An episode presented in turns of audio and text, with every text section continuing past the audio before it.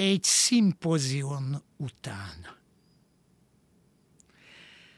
Ó, vége érhetetlen közép-kelet. Vagy kelet-közép, néha már belezavarodok. Európai diszkusziók. Miközben jó esélyeink vannak arra, hogy egy, mint mondani szokás, szép napon Közel-Kelet-Európában találjuk magunkat. A könyökömön jöttök ki.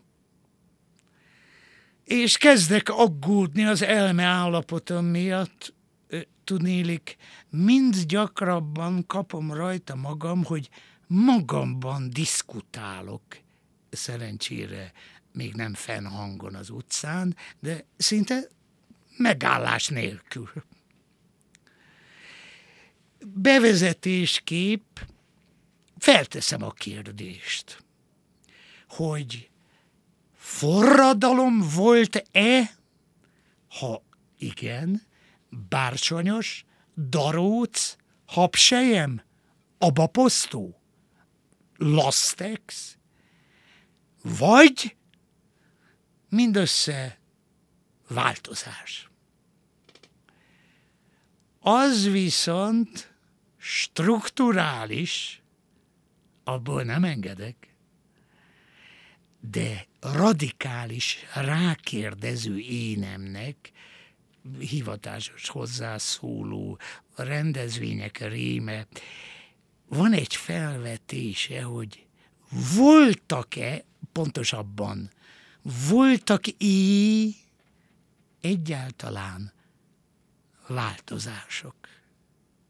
Hogy a változás fogalma igencsak rászorulna egy kiadós elemzésre, a logikai zárt osztályon volna a helye, ha szabad így kifejeznem magam. És ezen közben itt ágál. Továbbá, a pártok, protopártok, parainformális csődülések, intézményutánzatok, kőkor szakszervezetek lefedik-e? Lefedni ez a szalonképesség minimál feltétele. Legitimitás lefedés nélkül egy nagy túrót.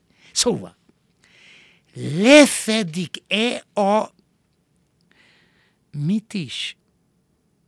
Ne hasogassunk szőrszált. A lefedendőt.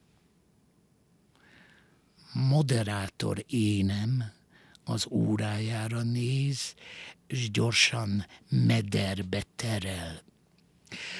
Az idő megy, barátaim, hölgyeim és uraim, skacok az alkalomhoz illően. És még mindig nem hasonlítottunk össze. Nem vetettünk össze közelmúlttal, messze.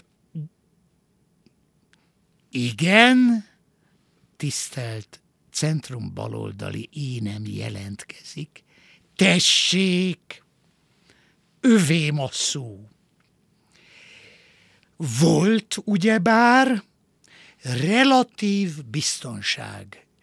Ez az énem a relatívat hangsúlyozza, különben kifütyülnék, de azért érezteti, hogy jobb tegnap egy biztonság, mint holnap egy munkanélküliség. Továbbá, nem volt ilyen kiáltó az egyenlőtlenség. Az akkori elit nem volt annyira gazdag, hogy egyesek forgótornyos harckocsival írtották a szalonkát, ezt a warburgosok, ha kényszeredetten is, de tolerálták. Igaz, persze, nem is tehettek mást, de... nem is tettek. Így tehát valamilyen egyensúly mégiscsak.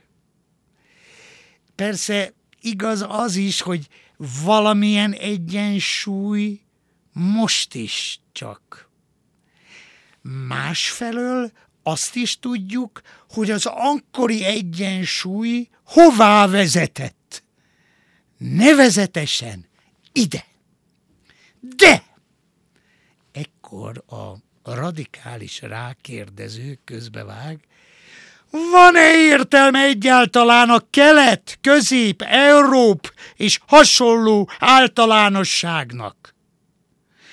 Ugyanazt jelenti-e a tetszőleges fogalom, például legitimitás, mélypempő, farmergazdaság, joghézag, árrés, tejpor, Litvániában, Magyarországon, Szlovákiában, az egykori jugoszláv-macedón köztársaságban, az ENSZ-be felvételét éppen most kérő akvinkumi republikánus császárságban, arcs.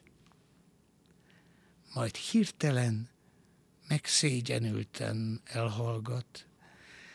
Porcelán elefánt ő is a porcelánboldban. Belé hasít a szörnyű felismerés, hogy igenis. Sajnos van értelme.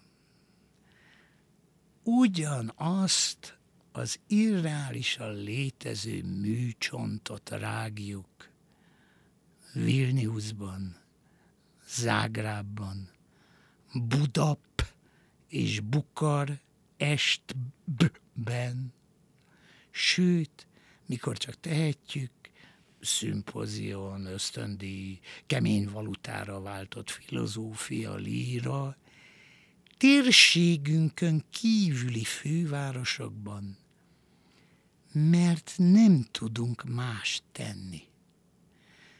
Visszakérődzük, amit lenyelni se tudunk, kiköpni se.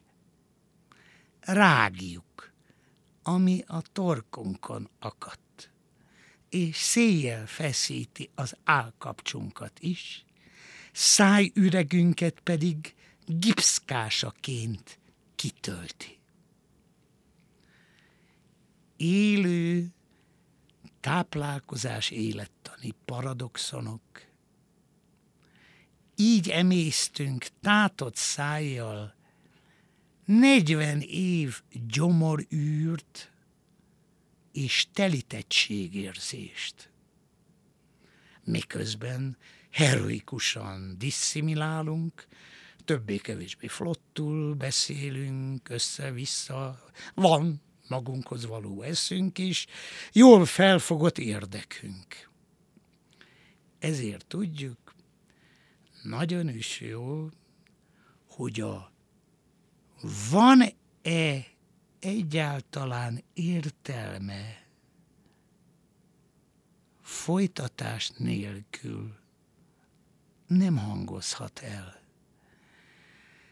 Mert akkor aztán megnézhetnénk magunkat. Viszont eszünk ágába sincs megnézni magunkat. Nem ettünk kefét. Maradjon köztünk.